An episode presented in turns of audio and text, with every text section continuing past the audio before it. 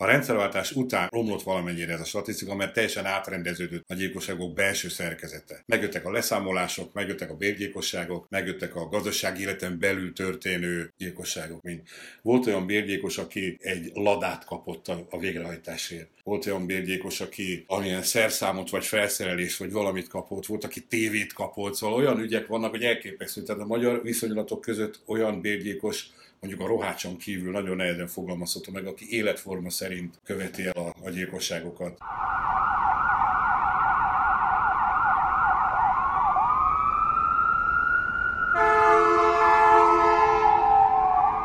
Sziasztok, ez a Tango és Kes, Bezsenyi Tamás, illetve Böcskei Balázs továbbá a 24.hu bűnügyi podcastja megtaláltok bennünket a Facebookon, megtaláltok bennünket a Patreonon, szorgalmazó, biztatunk benneteket, hogy támogassátok a Tango és Cash, hogy tudjuk folytatni azt a beszélgetést is, amit megkezdtünk a legutóbbi alkalommal dr. Kovács Lajossal, életlenes ügyek nyomozójával, aki hosszú időn keresztül vezette az országos rendőrfőkapitányság úgynevezett Dogol 5 ügyek osztályát, és számos olyan kérdés van, amit a Tamás már nagyon-nagyon rég meg akart kérdezni Kovács Lajostól, úgyhogy át is adom a szót. Szervusztok, és köszöntöm Kovács Lajost. Azért fontos, hogy ezeket ezeket a kérdéseket fel tudjuk tenni, mert azon hallgatók kedvéért, akik azt reméljük, hogy velünk együtt szintén ugyanazon a érzelmi rafting túrán vannak, amelynek a legfontosabb jelentősége az az, hogy nem bírunk egyetlen egy percet sem bűnügyek nélkül tölteni. Azok számára szeretnénk jelezni, hogy dr. Kovács Lajosnak a Halálnak élve című az elmúlt évtized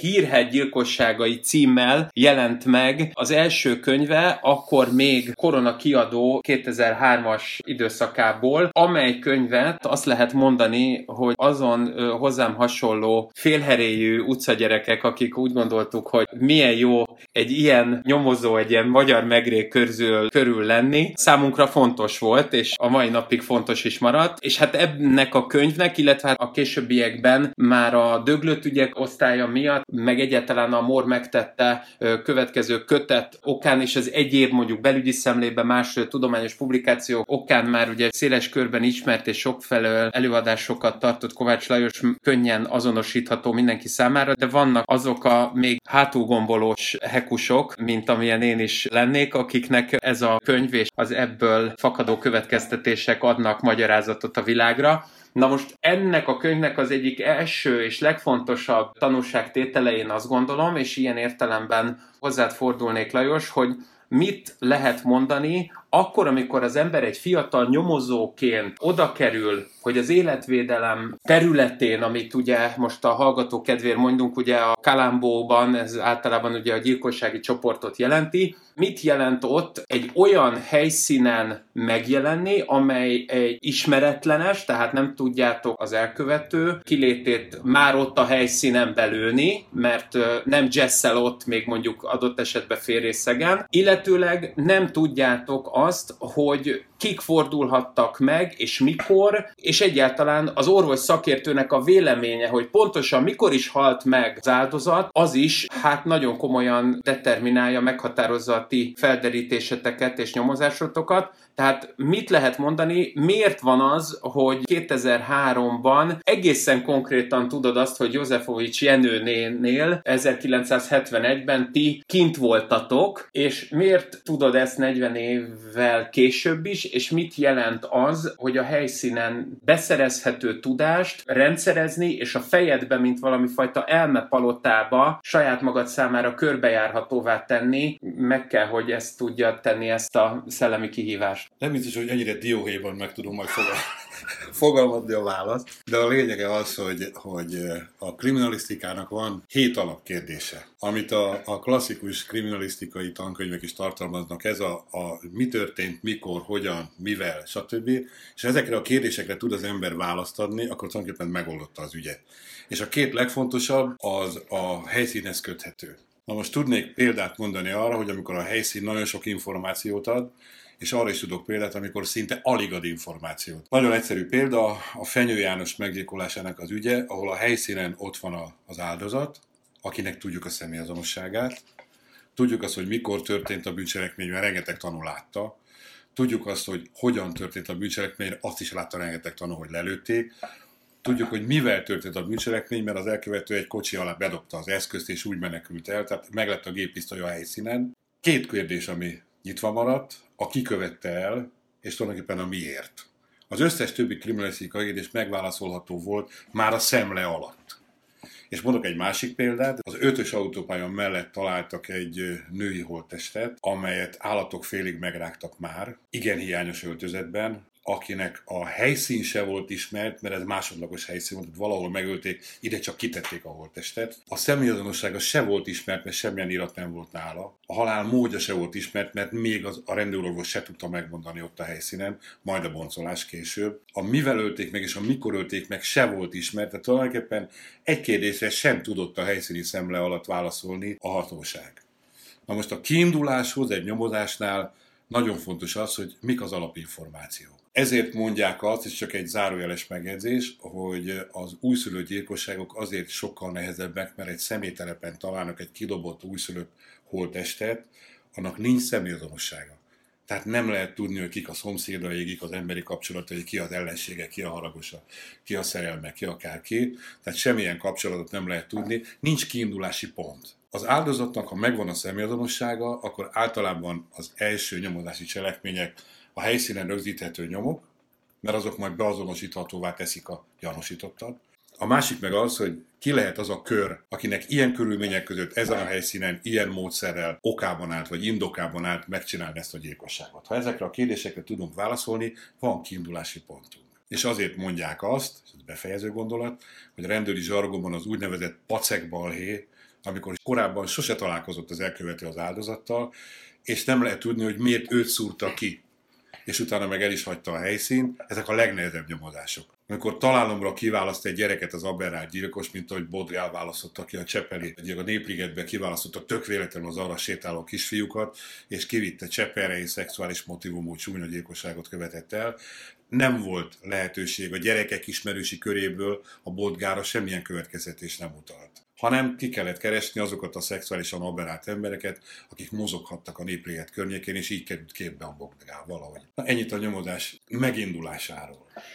És ha már a megindulást ugye ilyen jól, és tényleg, a, ahogy azt a Lajos is mondta, tényleg csak dióhéjban próbáljuk körbejárni, akkor az egy fontos dolog, hogy azon hallgatóink, akik már visszatérően figyelnek minket, azok talán tudják, hogy van egyfajta pedigrénk, amelyben a régi, például akár Fábri Sándoros kabaré epizódokat föl-föl használjuk, például a Facebookos vagy egyéb más megjelenéseinkben, és azt gondolom, hogy volt egy olyan, egyébként a Kabaré Szeparé nevű a Magyar Rádióban a Fábri Sándor által vezetett műsor, amelyből készült egy Zsaru Szeparé, amely Zsaru Szeparéban nagyon sokan jelen voltak az akkor fontos vagy fontosnak látszó bűnügyes zsaruk. Hiányoztál te, és nekem nagyon, főleg azért, mert azt gondolom, hogy volt egy olyan mondat, amire ott egyik vendég sem tudott hirtelen mit mondani, mindenki lefagyott. Azt gondolom, hogy ezt muszáj vagyok felolvasni neked,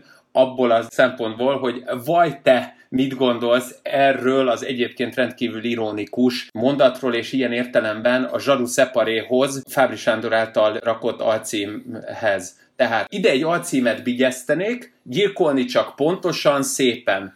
Tulajdonképpen a korrekt ügyekben, amiért én kicsit szomorú vagyok, importra szorulunk. Az a gyanúm. Szerintem amíg itt egy helyi termelésű, jól működő, korrekt bérgyilkos garnitúra nem lesz meg, addig én a civil társadalom kibontakozását homályosan látom.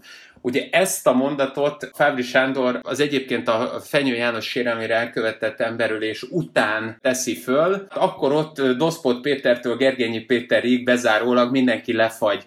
Mit gondolsz te arról, hogy nyilván egy ironikus mondatban mennyire lehet azt mondani, hogy az emberölések alapján hát valami képet kapunk arról, hogy milyen világban is élünk? Hát ez érdekes kérdés. A, az emberölésre azt szokták mondani, hogy viszonylag egyszerű megítélésű bűncselekmény. Ugye a csalókra azt szokták mondani, hogy intellektuális bűncselekmény, nagyon dörzsült, nagyon okos, kommunikatív képességű. Besuranó tolvajok, akik valami legendával bemennek egy lakásba, és megetetik az öreg ember, az idős embereket valami szöveggel, hogy ők a szocosztáról jöttek az önkormányzat, vagy valami hülyeséggel, és simán ehető a dumájuk, és szolgálatkészen odaadják az ékszereiket, a betétkönyvüket, meg minden javaját. A gyilkosságok nem ez a kategória. És azt kell mondjam, hogy a gyilkosságok magyar viszonylatban ismerősi körön belül elkövetett ölések többségében. Ezt úgy nevezi a szakzsargon, hogy háztartási gyilkosságok amikor a férje a feleséget, feleség a férjet, gyerek a szülőt, vagy fordítva, szomszéd a szomszédot, szerelmesek egymást, tesók egymást, ölik meg, és zárt körben van az elkövető is, meg az áldozat is. Ebből következik, hogy ezek a fajta gyilkosságok általában nagyon átlagos, hétköznapi motivumok alapján történnek, indulatok alapján. Az alkohol és az emberi indulatok, a veszekedés, szerintem 200 gyilkosságból 150 esetben ezek a motivumok játszanak szerepet. És ez egy durva becslés csak. Kevés az az ölés, amire a Fábris annyi utalhatott, hogy csak pontosan szépen. És ha pont a fenyőügy után mondta, akkor ez egy véletlen találat volt, mert utólag az élet bebizonyította, hogy a fenyőügy végrehajtása az éppen, hogy pontosan és szépen történt, mert egy külföldről importált bérgyilkos követtel, most már tudjuk, hogy a rohács, akit el is ítéltek ezért a bűncselekményért, és ő az, akinek a személye abszolút nem merült föl a bűncselekmény elkövetésének az időpontjában. Tehát a nyomozás első hónapjaiban, éveiben a rohásnak a neve köszönő viszonyban nem volt az ügyjel. Később természetesen különböző vonalakon eljutott a nyomozás oda, hogy Portik Tamás, Gyárfás Tamás, Rohács, és ez egy, ebben a körben van valahol a megoldás, a Rohács elkövetőként teljesen képben van. De az, hogy a, a magyar viszonyok között a bérgyékosság a rendszerváltás után megjelent és évről évre található volt egy, kettő, három vagy négy bérgyékosság. Ez már arra alkalmas volt, hogy körülbelül a, a 2000-es évek táján felállítsunk egy olyan ismérv gyűjteményt, hogy úgy mondjam, amely a bérgyékosságokra jellemző volt. Tehát az, hogy, hogy az előzetes felmérése az áldozatnak hogy történik, hogy a lekövetése, a programjának a megismerése, általában ezt a megbízó szokta szolgáltatni a bérgyilkosnak, és az, hogy az, akinek leginkább érdekében áll az áldozat halála, az közelében nincs a bűncselekménynek. Ez is azt jellemző, hogy vagy külföldön van, vagy egészen konkrét alibije van, társaságban van, igazolható módon. A bérgyilkos személye az meg abszolút nincs összefüggésben és kapcsolatban az áldozatéval. Tehát azok a paraméterek, amelyek ezekre utalnak, ezek azt jelentik, hogy talán bérgyilkosság történt. És most nem akarom felsorolni, mert ezek nem a média által ismertebb ügyek. Mondjuk a fenyőügy az igen, az abszolút kapott média visszhangot, de körülbelül olyan 8-10 olyan ügyet tudnék mondani, ami, ami magyar viszonylatban bérgyilkosság volt, de ez, ha idézel mondom, ilyen magyaros végrehajtási módja volt, egy viszonylag egyszerű. Tehát az, hogy fizetsék, abból lehet levonni, hogy mit kap a bérgyékos azért, hogy meg elkövette a bűncselekményt. Volt olyan bérgyékos, aki, aki egy ladát kapott a, a végrehajtásért. Volt olyan bérgyékos, aki nagyon kevés pénzért, volt olyan bérgyékos, aki amilyen szerszámot, vagy felszerelés, vagy valamit kapott, volt, aki tévét kapott, szóval olyan ügyek vannak, hogy elképesztő. Tehát a magyar viszonylatok között olyan bérgyékos mondjuk a rohácson kívül nagyon nehezen fogalmazható meg, aki életforma szerint követi el a, a gyilkosságokat mint amilyen a blokkönyvekben van, az, az egy rendkívül érdekes felhozat. Kimondottan a bérgyilkos meséli el a történetet, a Laurent, a Laurent Blocknak. Az, az, az ő egyik krimiében, vagy több krimiében, amelyek hát azt sejtetik, hogy ez egy intellektuális tevékenység, amelyből baromi jól meg lehet élni, amely komoly, nagy összegű megbízásokat jelent. A bérgyékos semmilyen kapcsolatban nincs azzal, akit majd meg kell ölnie. Tehát Magyarországon nem erről van szó. Magyarországon, ha a feleség keres a férje megölésére egy bérgyékost, akkor a saját ismerősi körében próbál tapogatózni, és a, az önállók alkalmi munkásként dolgozó valamilyen kertúró ember, aki ásást vállal a kertben, az elvállalja a megbízást is. Ez egy ilyen magyar, tipikusan magyar bérgyékosság és ebből tudnék még többféle változatban többfélét mondani. Tehát a lényeg az, hogy gondosan, szépen gyilkosságot elkövetni Magyarországon is lehet, de ez kevés. Számszerűségét tekintve kevés. És van a gyilkossági nyomozásoknak egy olyan rutinja, amely, hogyha szabályosan, szakszerűen, előírt kriminalisztikai szabályoknak megfelelően hagyja végre a nyomozóhatóság, akkor nagyon nehéz hibázni itt már csak a szerencse faktor, ami belép, hogyha bal szerencséjük van a nyomozóknak, és szerencséjük van a gyilkosoknak, mondjuk. Mert ilyen elképzelhető. És akkor valamilyen okból nem jutunk a, az eredményre. Én tudnék két olyan évet mondani, az egyik az a 70-es, a másik a 80-as évek egyik éve, amikor 100%-os volt Magyarországon a gyilkosságok felderítése. Egy sem maradt felderítetlenül. Amikor maradt felderítetlen, hosszú ideig egy vagy kettő vagy három ügy maradt a 200-ból egymás ellen elkövetett ilyen-olyan gyilkosságok, amelyeket meg kellett tanulni szerintem a magyar rendőrségnek is kinyomozni. Mert korábban nem nagyon voltak ilyen típusú, amilyen a Dőeré volt a Palota Presszóban, a Seresé volt a faluban, a Prisztásé volt a Ladik utcában, szóval ezek a gyilkosságok, amikor a helyszíni szemlét és az elsődleges adatgyűjtést olyan precizitással kell elvégezni, és olyan alapossággal kell rögzíteni, bűnjelként eltárolni, elraktározni a bizonyítékokat, hogyha 15 év múlva megjön a megoldása az ügynek, bizonyítani lehessen. Tehát eleve úgy kell ezekben az ügyekben nyomozni, hogy felhasználható legyen a nyomozás minden adata 10 vagy 15 vagy 20 év múlva. És az élet bizonyítja, hogy ez a tézis, ez a tétel, ez így érvényes, ahogy most elmondtam, hiszen a 90-es évek második felének a gyilkosságai most a 2000-es évforduló és utána következő években nyernek megoldást. És ahol maradt, és sikerült rögzíteni tárgyi bizonyítékot, tanúvallomásokat, mobil híváslistákat, kamerafelvételeket, stb. ott bizonyítani lehet még ennyi év eltelte után is. A szervezetbűnözés az nem olyan, hogy 10 perc múlva megvan a megoldás hosszú-hosszú időn keresztül vádalkuk sorozatával, a, a bűnöző csapatok felbomlasztásával, belőlük megtalálni azokat, akik vamzerek lesznek, akik pentitók lesznek, és elmondják a többire terhelő. Mert aztán eljön egy idő, amikor mindenki önmagáért próbál játszani. Már nincs közösségi szellem, nincs összefonódás, és nincs mindannyian, egy mindenkiért és mindenki egyért, hanem csak önmaga és ez mutatja az élet, hogy előbb-utóbb a legkeményebb bűnözők is elkezdenek a saját érdekeikben beszélni a hatósággal, szó, szóba állni a hatósággal. Ha ezt elérjük, és ugyanakkor még bizonyítható a cselekmény, akkor lehet eredményesen küzdeni a bírgyilkosságok és a leszámolások ügyében is. Ugye, hogyha már tettél egy ilyen kiszögelést a, a, a szervezet bűnözéses ügyeknél, akkor már nem tudom most már megkerülni azt, hogy ne azzal jöjjek vissza, hogy remélhetőleg nekem is lesznek értékelhető pillanataim, ahogy Fábri Sándor szereti mondani, hogy, hogy az, amit mondasz, főleg a, a helyszíni szemle kapcsán, az még inkább egyébként megint ilyen popkulturális utalásokkal terhesen küldhető vissza most hozzád kérdésként, ahogy ugye Somerset nyomozó, a William Somerset nyomozó, a Morgan Freeman karaktere, a 95-ös hetedikben ugye azt mondja, hogy valójában mi csak szépen elrakunk mindent, mindent adminisztrálunk, és csak nagyon reméljük, hogy majd aztán a bíróságon mindezt föl fogják használni, és ugye azt mondja a fiatal Mills nyomozónak, a Brad Pittnek, hogy kincseket gyűjtünk egy lakatlan szigeten, arra az esetre, hogyha megmentenének minket. Na most ha ez így van, és ez a fajta ilyen kincsek gyűjtése és a lakatlan szigeten való levés az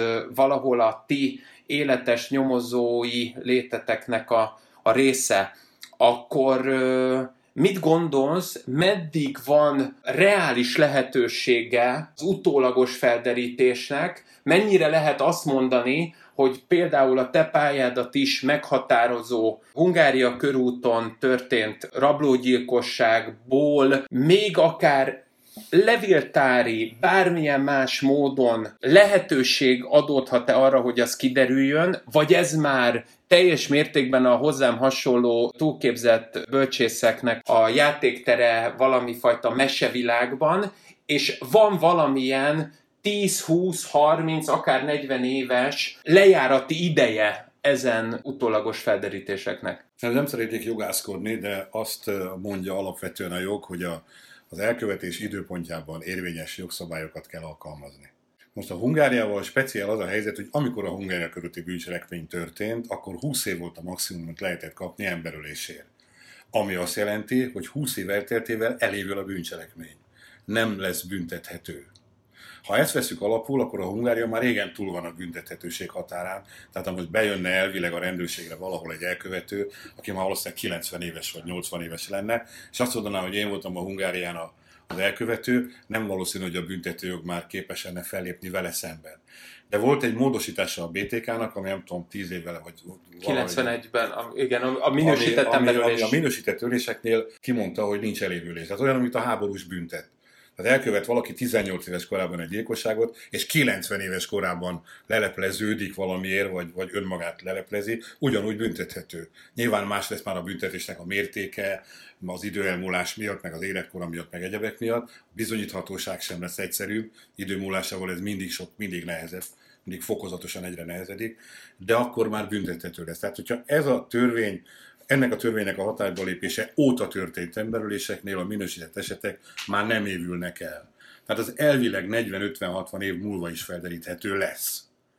Az én praxisomban volt 19 év után felderített gyilkosság, és volt 3 év után felderített. És a kettő között még hát jó néhány év. Az utólagos felderítés az, eh, mondom, annak volt mindig a függvénye, hogy valami jó alapinformáció adjon esélyt arra, hogy neki tudjon az ember fogni az ügynek. A másik nagyon fontos az, hogy az addig keletkezett nyomozatanyagokat meg kell tanulni, mint Csokonai Reményhez című versét, ami, amit az ember megtanult gimnazista korában, és még nyugdíjas korában is a, a jó gimnazista el tudja mondani. Tehát be kell vágni a dosszét teljesen. A harmadik meg az, hogy legyen olyan bizonyíték, amivel bizonyítani lehet 20 év múlva.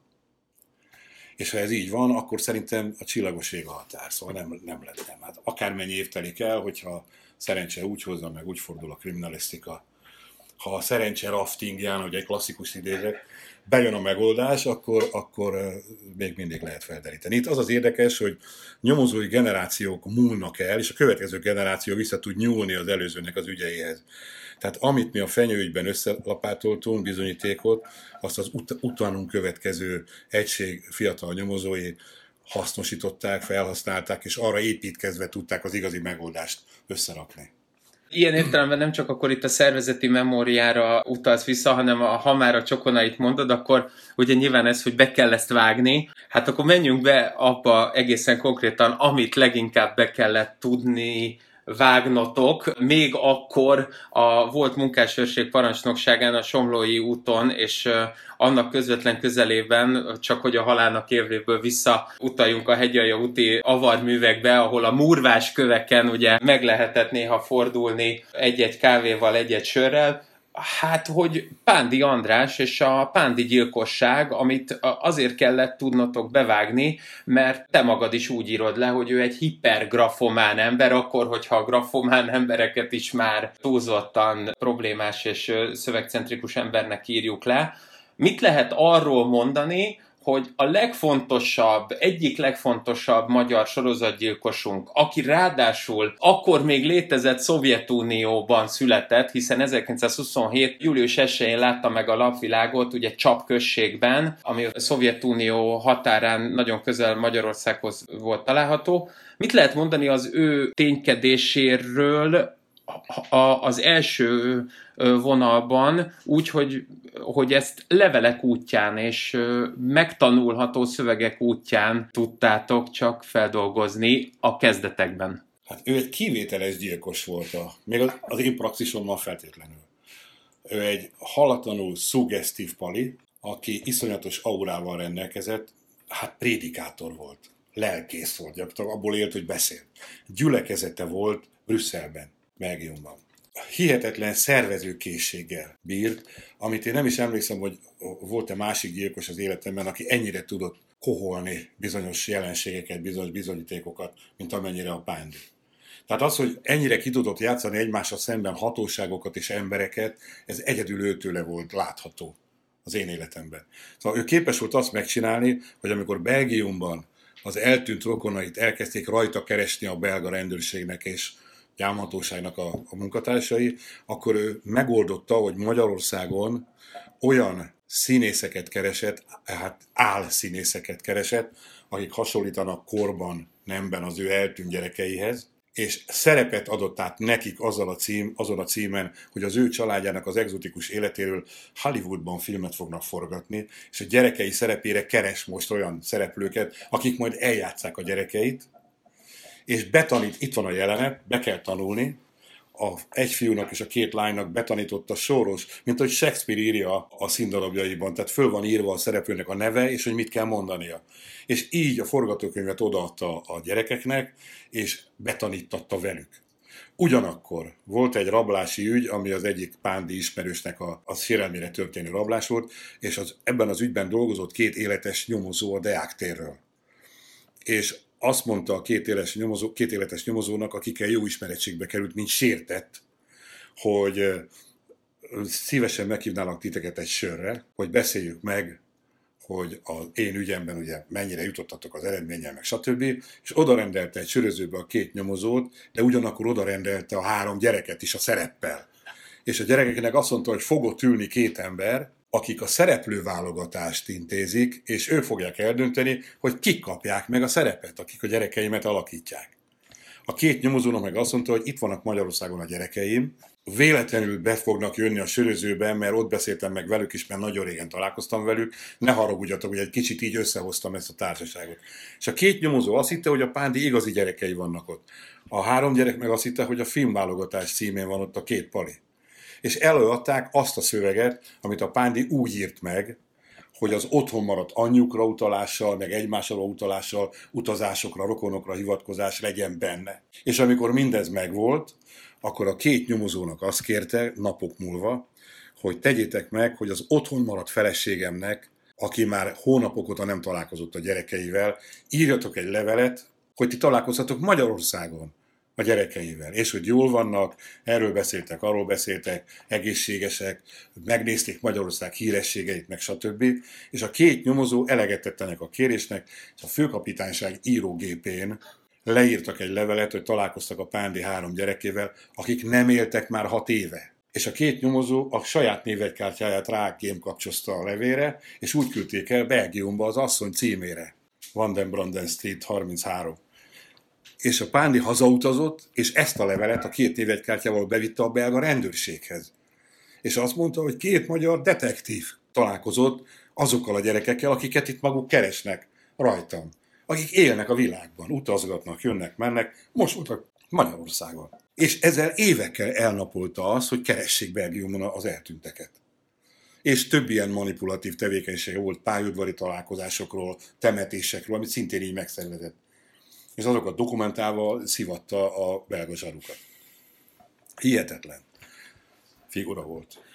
Ugye itt ezt csak mondom a hallgatóknak, mert nagyon nehezen fogják tudni beszerezni, mert mindenhol csak előjegyezhető egyébként az a könyv, amelyben egyébként például akár pont ez a részlet is, ugye a Tamás és a Barka nyomozó párosnak ugye egy Pannonia utcai sörözőben hogyan találkoztak a Pándival és ezekkel a betanított gyermekekkel, tehát ezt, ezt a halálnak élvéből sajnos tudják még ennél is részletesebben megismerni, amelyet remélhetőleg majd szélesebb körben újra megismerni ismerhetnek a hallgatók, ez nagyon fontos, de itt van egy nagyon lényeges momentum, amit, hogyha már a halálnak élvét említjük, akkor én azt gondolom, hogy nyilván, ha nem én hoznám fel, akkor te magad tennéd meg, hogy az egyik nagyon kedves barátoddal és szaktársaddal, hogyha lehet ezt mondani, nyomozó társaddal, Hernádi Jánossal nagyon sokszor beszéltél erről az ügyről, ő maga is azt mondta, hogy hát nyilván a az ember magát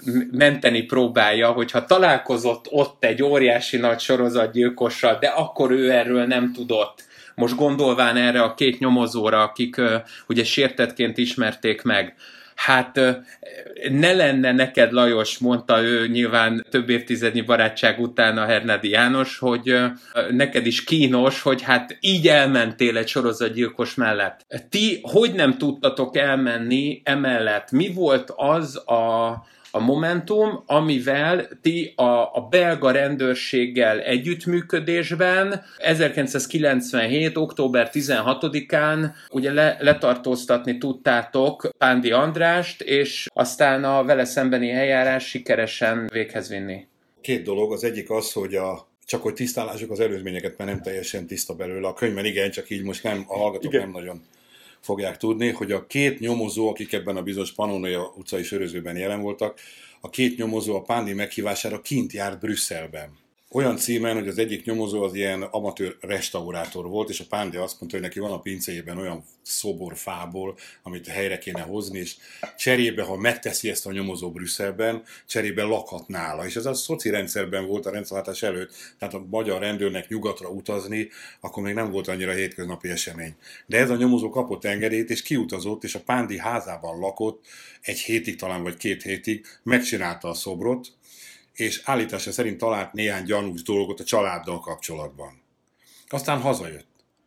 Ő azt állítja, hogy itthon próbálkozott felébreszteni a gyanút, amit ő ott kint észrevett, de ennek nem találtuk nyomát.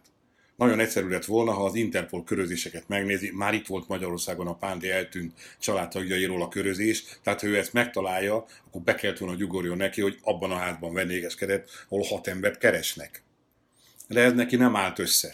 Viszont évek múlva, amikor mi elkezdtünk az ügyel foglalkozni, annak még nagyon egyszerű magyarázata van, ez egy név, egy Tóth András nevű detektívé, aki a Pest megyében volt nyomozó, és a brüsszeli rendőrség írt az Interpolon keresztül a magyar Interpol irodának, hogy Dunakeszin van a Pándinak egy háza, és szeretnék kérni, hogy a magyar rendőrség nézzen utána, hogy Dunakeszin a házban van-e bármilyen nyoma a Pándi Andrásnak, a vállóperének van-e megállapítható nyoma, és egyéb feladatok, amik a Pándi, van-e nyoma az eltűnt családtagoknak.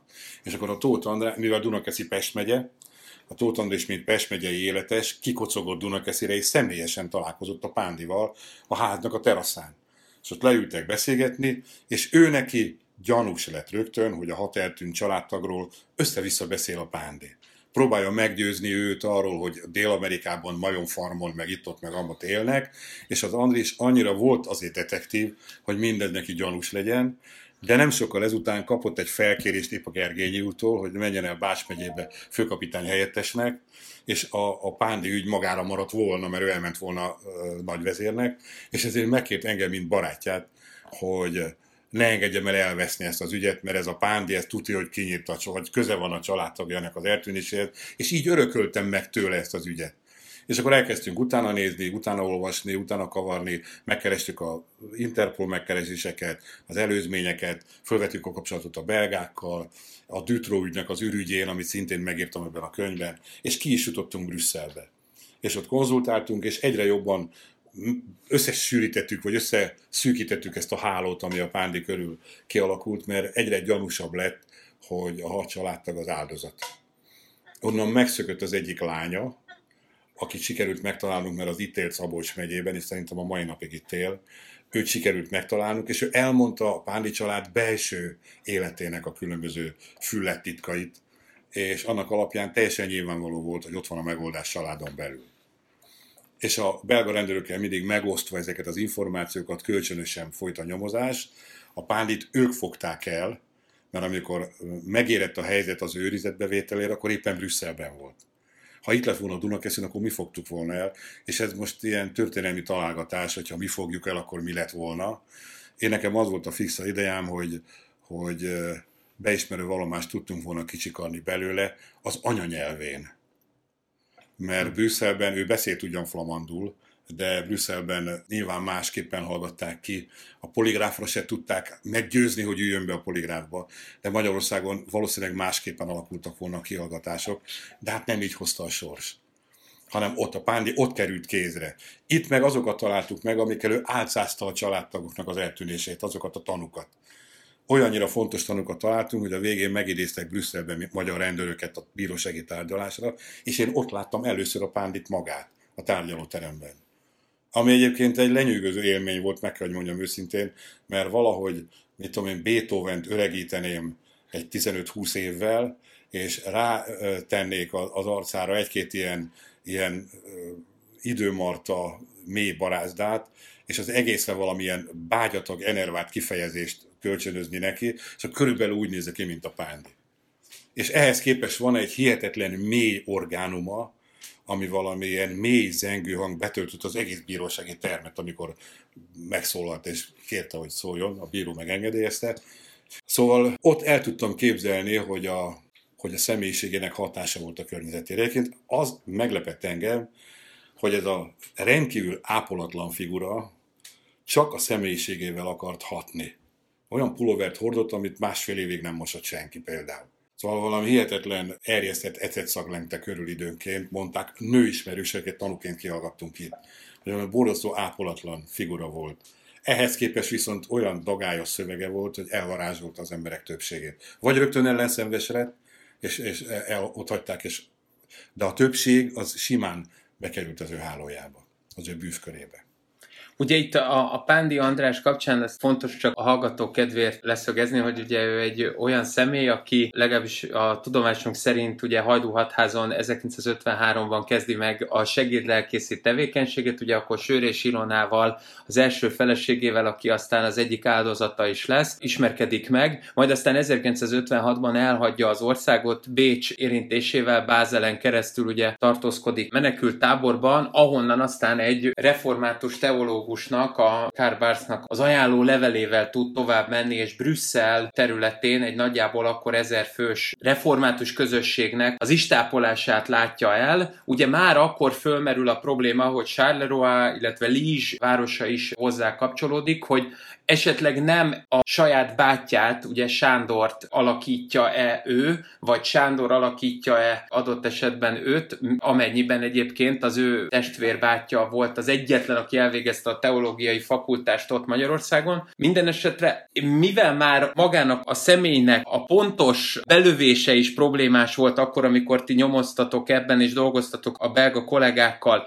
továbbá a későbbiekben az is kérdéses volt, hogy Mordbíkben lévő, tehát a brüsszeli azon városrészben egyébként három sarokházzal rendelkező személynek, hogy kik voltak azok a holttestek, kiket fettek azok a maradványok, amiket ott megtaláltak a pincében, hogy ott most csak a rokonait, vagy adott esetben a későbbi szerelmeit, akik ugye egyébként harmadtas néven kihívott már mielőtt Fintor Edittet szabolcs már Bereg megyéből átszögteti a határon a 70-es évek végén, tehát, hogy egyrészt az eredeti személyi azonossága is kérdéses volt, aztán utána az, hogy pontosan hány főt is, és akkor megint visszautalnék Fábri Sándorra, aki annyira imádta ezt az ügyet, hogy előszeretettel idézte, hogy Pándi András a legutóbbi hírek szerint több rokonát gyalupadon dolgozta föl, ami nyilván itt egyfajta morbid viccnek tűnhet, de nyilván annyira számszerű, és akkora számosságról beszélünk, hogy nem lehet ezt már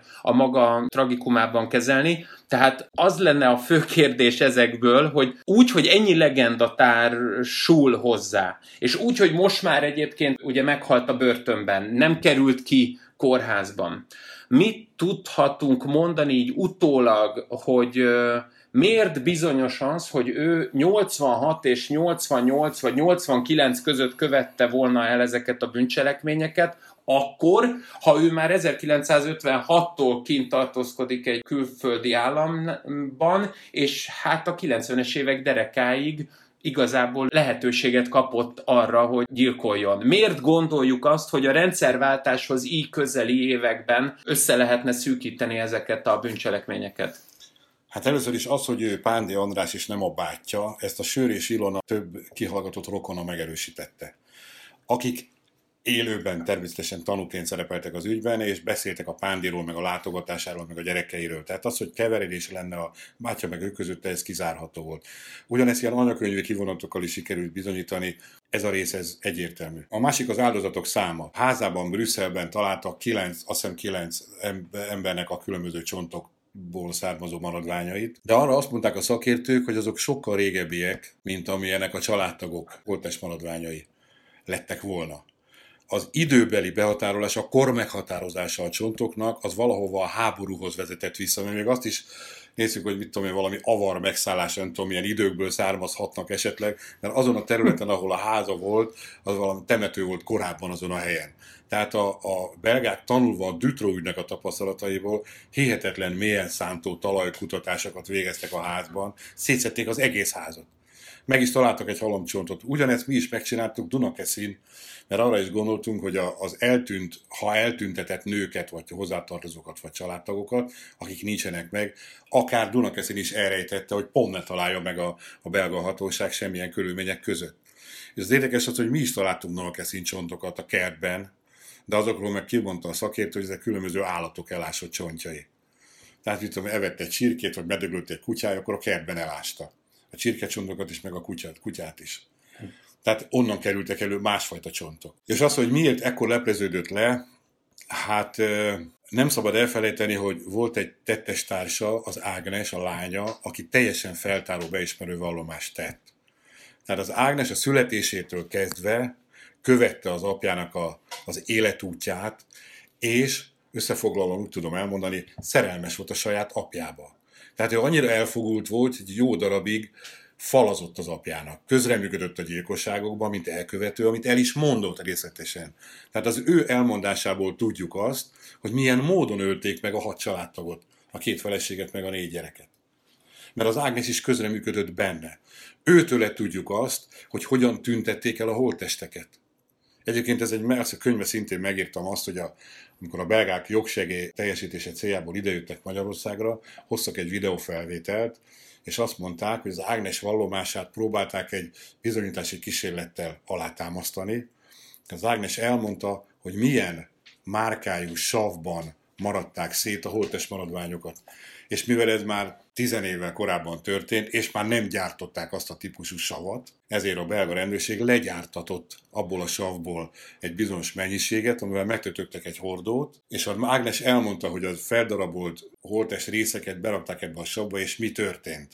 Mennyi idő múlva és mi történt. Hogy igazat mond-e az Ágnes, ezt próbálták bizonyítani úgy, hogy egy saját testét tudományos célra felajánló kórházi beteg testét halála után feldarabolták, feldaraboltatták, és ebbe a legyártatott savba berakták, és videóval rögzítették, hogy mi történik a maradványokkal. És kvázi ez egy olyan bizonyítási cselekmény volt, ami az Ágnes vallomását hivatott bizonyítani. És tulajdonképpen ugyanúgy 24 óra alatt eltűnt a, a belerakott testek nagy része, valami apróság maradt meg a fogakból, meg a hajból valami, és ezek már igazolták azt, hogy amit az Ágnes mondott, a színigaz. Az Ágnes nem beszél több áldozatról. És nem is találtunk több áldozatot, mert a Pándi által megismert hirdetésre jelentkező magyar női kontingens, hogy úgy mondjam, majdnem minden darabjában megtaláltuk, a nagy részét ki is hallgattuk. Volt, akik meghaltak, de tudottan megállapítható volt, hogy hol fekszenek, rokonok mondták, hogy megvannak a holtesek. Nem eltűntekről van szó. Tehát egyszerűen nem találtunk más áldozatot a Pánd életében, mint a hat családtagot, akikre az Ágnes tett egy, egy teljesen feltáró vallomást. Ezért gondoljuk, hogy ebben a három évben történtek a gyilkosságok, megvan a módja, a holtesek eltüntetésének a metódusa, igazolhatóan. Azok a holtest részek vagy csontmaradványok, amik előkerültek a ház alól, azok meg túl régiek ahhoz, még a Pándi nem is ott lakott amikor azok oda kerültek, valószínűleg a temetőből vannak, amely ott volt a ház helyén valamikor régen. Így szerencsénk van így a műsor végén, hogy több legendát le tudtunk bontani, mert ugye Kovács könyvén kívül kevés összefoglaló munka van, effektíve egyébként nincs. A Gazsóel Ferencnek csak egyetlen a korunkban megjelent rövidebb, ilyen tizenvalahány oldalas szövege, amely próbálja ezt összefoglalni, de így legalább most, a, ha már a legendákat lebontottuk, akkor egy új legendát teremtettünk, amennyiben nem véletlen, hogy a temető fölé építkezett, és ott élt ugye Fárni András, de hát ezt továbbadnánk a bor szerkesztőségének. Amennyi fontos olyan szempontból, hogy ti magatok akkor kint voltatok Belgiumban többször, a belgák jöttek tudomásom szerint Magyarországra is, és ahogy említetted, ugye a Dunakeszi területén lévő családi ház, ahol egyébként szintén a te barátaid, kollégáid, Vickó István, illetve Szél Klára dolgoztak közösen, olyan geofizikai kutatásokban érintett földrajzosokkal dolgoztak, akik ugye a, a talaj szerkezettel tudtak behatóbban vizsgálódni, tehát ha, ha ezek a, a tudások megvoltak, és, és lehetőség volt, továbbá a Mark Dutroux ügyet megismertétek, amelynek egyébként Magyarországról egy dolgát lehet elérni a hallgatók számára. Sabine Dardennek, az egyetlen életben maradott áldozatnak van egy önéletírása, 12 éves voltam, felültem a biciklimre, elindultam az iskolába, és egy dokumentumregény, amelyet én még sokkal korábban olvastam, és abban, ami fontosnak tűnt, az az, hogy hogy nehéznek érezte azt, hogy hát ez egy, ez egy hazudozó, amely hazudozó, a Mark Dutro, akivel kapcsolatban egyébként akkor tüntetések voltak Belgiumban, és a Pándihoz nagyon hasonló, borzasztó cselekményeket követett el embertársai sérelmére, főleg gyerekek sérelmére. Szóval, hogy ebből mennyire éreztétek ti akkor a 90-es évek derekán, főleg annak második felében, amikor éppen elkezdenek Magyarországon robbantani, és folyamatosan politikai kérdés lesz, az, amivel ti foglalkoztok, az emberöléseknek ezen minősített fajtája, kivégzések, mafia kivégzések, leszámolások, hogy valahogy legalább a helyzetnek ha nem is a magaslatán vagyunk, de mondjuk legalább jó képességeket tudunk megszerezni a belgáktól, vagy egyáltalán mi mennyire vagyunk az élvonalban úgy, hogy ti megismertétek azt, hogy egy olyan országot, ami nem csak szerencsésebb történelmi fejlődésű, hanem mondjuk például eltűnésekkel foglalkozó speciális osztálya volt, amelynek aztán a létrehozására ti magatok is javaslatot tettetek. Tehát hogy éreztétek a Pándi ügy kapcsán, mennyire lehetett Magyarországot egy európai térképre fölhelyezni bűnügyileg? Hát a, a, az a hír, hogy a, a belgák élen jártak az eltűntek felkutatásában, ez azért így önmagában nem teljesen igaz, mert éppen a Dutro ügy miatt tört ki egy akkora botrány, hogy, hogy még a belügyminiszter meg az országos csendőrség országos parancsnoka is lemondásra kényszerült annak a hatására. És pont a, a Dutro tapasztalataiból tanulva hoztak létre egy ilyen eltűnésekkel kapcsolatos nyomozó csoportot, ami elemző értékelő munkával is foglalkozott. Most ehhez képest Magyarországon, és szerintem nincs olyan ország, ahol, ahol a rendőrségnek ne a mostoha gyereke lenne az eltűnt személyek felkutatása. És ez azért, azért izgalmas, mert hogyha magyar viszonyokat veszük alapul, olyan 16-18 ezer ember eltűnik egy évben Magyarországon, úgy sacra, és ennek a 90-95 százaléka meg is oldódik, tehát vagy hazamegy az eltűnt, ennek a jelentős többsége egyébként intézeti szökött gyerekeket jelent, a túlnyomó többsége, vagy előkerül öngyilkos formában, vagy előkerül baleset formájában, vagy simán hazamegy, mert csak valamilyen okból elcsavargott, eltévejedett, időszenülés, elkóborlás, bármi lehet a magyarázata, és csak egy egészen csekély töredéke az az eltűntek,nek akik gyilkosság áldozatává válnak. Na most ezért kialakul egy rutin, hogyha valaki bemegy egy elsőfokú rendőrhatósághoz és bejelenti egy hozzátartozónak az eltűnését, kialakul egy rutin, hogy mit kell ilyenkor csinálni. Kialakult az a gyakorlat, hogy általában az ügyeletes azt mondja, hogy tessék szívesen várni 24 órát, mert valószínűleg elő fog kerülni. Biztos valami nagyon egyszerű megoldása van. Ha így gyilkosságról van szó, és annak adunk 24 óra laufot, hogy a gyilkos kinyomozzunk, már hátrányba kerültünk. Mert az eltűnt szemét akit megöltek esetleg, 24 óra alatt olyan helyzetbe került az ügy, hogy klasszisokkal nehezebb lesz megoldani, kinyomozni. Tehát ez, én úgy szoktam nevezni, vagy úgy neveztem ebben a könyvben is, hogy egyszemélyes megdicsőülés, hogyha ráébred a kerületi előadó arra, hogy az ő eltűnt személye eltűnése mögött gyilkosság van. Ha ez egyértelműen kimondható, akkor mindjárt nagy egységgel zuhan rá a rendőrség, és megpróbálja kinyomozni, de van, amikor ez nem ennyire egyértelmű, hanem szegény kerületi előadó, aki sok más ügyel is meg van bombázva, masszatol egy kicsit az eltűnt személy körül, és vagy megtalálja, mert előkerül, és valami nyilvántartásból kiugrik, holtan előkerül a Dunából, megtalálják a hegyen, öngyilkosságot követett el a, hatodik fészerben, és nem bukkantak rá egy hétig, szóval bármilyen megoldása lehet az ügynek, vagy pedig, ha emberölés, akkor később az elkövető, ha, ha ismerté válik, akkor elmondja, hogy mit csinált, hogy követte el, és talán akkor összeáll a kép egy, egy régi eltűnés ügyel kapcsolatban. Egyébként nem nehéz felismerni, hogy az igazi sorozatgyilkosságok áldozatainak a nagy része eltűntként szerepel az ügyekben. A magyar sorozatgyilkosságok ügyében is sokat tudnék mondani, aki a Szászolombattai ügyben majdnem minden áldozat eltűntként szerepelt. A Balázscsai ügyben minden nő, akik eltűntek. Az egyik, aki sínről került elő, vonatgázolást imitált az elkövető, az összes többit elásta. Tehát eltűntként voltak bejelentve az áldozatok. És jó néhány ügyben tudnám még mondani példaként, hogy eltűntként szerepelteti a sorozatgyilkos az áldozatait. Az eltűnt áldozatok, akik sorozatgyilkos áldozatai lettek, azok a lehet még egy fokkal nehezítik ezeket a nyomozásokat. Tehát eltűnés ügyében a mai napig sem túl rózsás a helyzet, ezt tudom mondani. A belgáknál sem, bár ott nehezíti a helyzetet a, a vallon flamand ellentét, meg az, hogy csendőrség is van, meg bűnügyi rendőrség is van, állami rendőrség is van, meg van flamand rendőrség és valló rendőrség. Tehát annyi konfliktus helyzet van, hogy nagyon nehezen találja meg az ügy a saját gazdáját. Nálunk legalább egységes a, a szervezet. Tehát ki van ezt találva Magyarországon nagyon okosan, hogy ki az, aki foglalkozik az eltűntekkel, és ha nincs meg egy idő után, akkor hogy ellenőrizze a felettes szerve, és akkor ki kell, hogy ugorjon elvileg, hogyha valamilyen gyanús körülmények vannak az eltűnés mögött.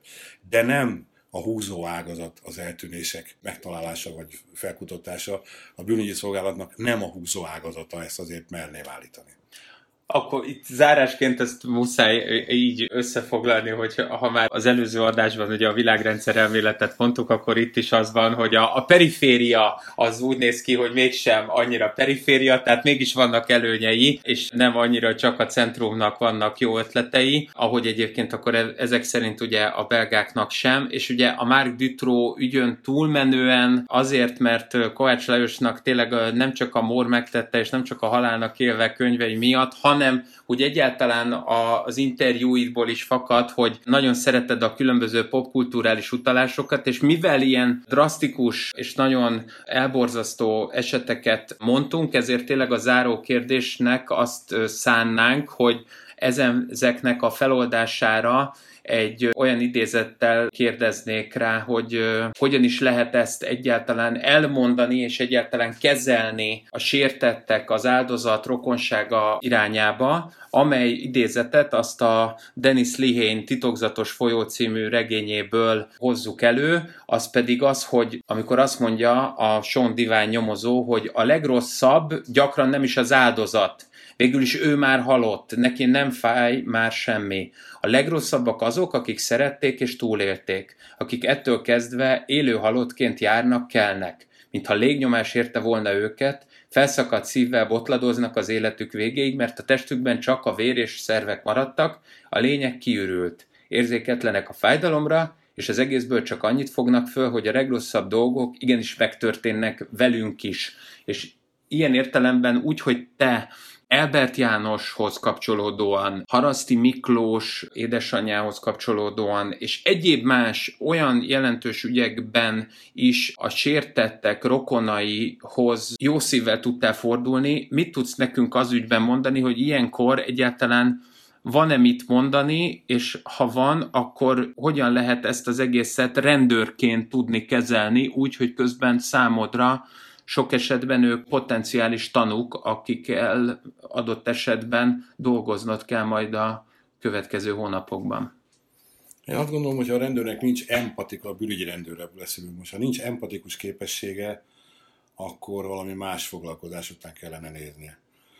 És példaként kettő esetet tudnék mondani, amelyek vissza-visszatérően előbukkanak az életemben. Az egyik az pont a a Donásziék által előtt Tóth Tamásnak, az ügy a fehérvári fiúnak, a vadászfiúnak a, az ügy, akinek az apja nagyon, annyira nehezen emészti, hogy a mai napig képtelen megbékélni azzal a helyzetre, hogy a fiát vesztette el. És egyébként ez egy másik tapasztalat, hogy ha a szülő veszti a fiát, az, az gyógyíthatatlan sebeket okoz. A másik meg a Farkas Helga ügye, aki 91-ben eltűnt lányról van szó, akinek szintén az édesapja a mai napig nem tudja túltenni magát azon, ami történt a lányával, és vissza-visszatérően igyekszik belekapaszkodni minden olyan lehetőségbe és szálba, ami esetleg az ügy megoldását, vagy a holtest előkerülését eredményezni, mert az, hogy meghalt sajnos, azt már majdnem biztosra vehetjük, de nem volt temetés, nincs meg a holtest, még elköszönni, elbúcsúzni sem tudott a, a család a, a Helgától. És ez még külön, külön nehezen emészhető fájdalmas pont. Hát nagyon szépen köszönjük. Ez volt a Tango és Kesnek azon beszélgetése, amelyben nem kizárólag a sorozatgyilkosokra, hanem egyébként a nagy volumenű rendszerváltás utáni emberölésekre is megpróbáltunk válaszokat találni Kovács Lajossal, közösen, és emiatt köszönjük a részvételedet. Nem maradt más hátra, mint az, hogy a Patreont és egyéb más digitális játszótereket megemlítsünk, amelyekkel remélhetőleg további nézőket ültetünk a saját magunk elé, főleg akkor, hogyha nem vetítünk magunkról képeket, én ezeknek általában örülök, de minden esetre a legfontosabb az az, hogy a szocializmus bűnbarlangjai még elérhetőek. Kapható, rendelhető, ellopható. Így van, és remélhetőleg a halálnak élve és a mor megtetténél pedig ezt a következő években fogjuk tudni Kovács Lajos révén biztosítani, mert hogy lehet élni ezen könyvek nélkül, de ahogy én mondani szoktam, nem érdemes. Sziasztok! Sziasztok!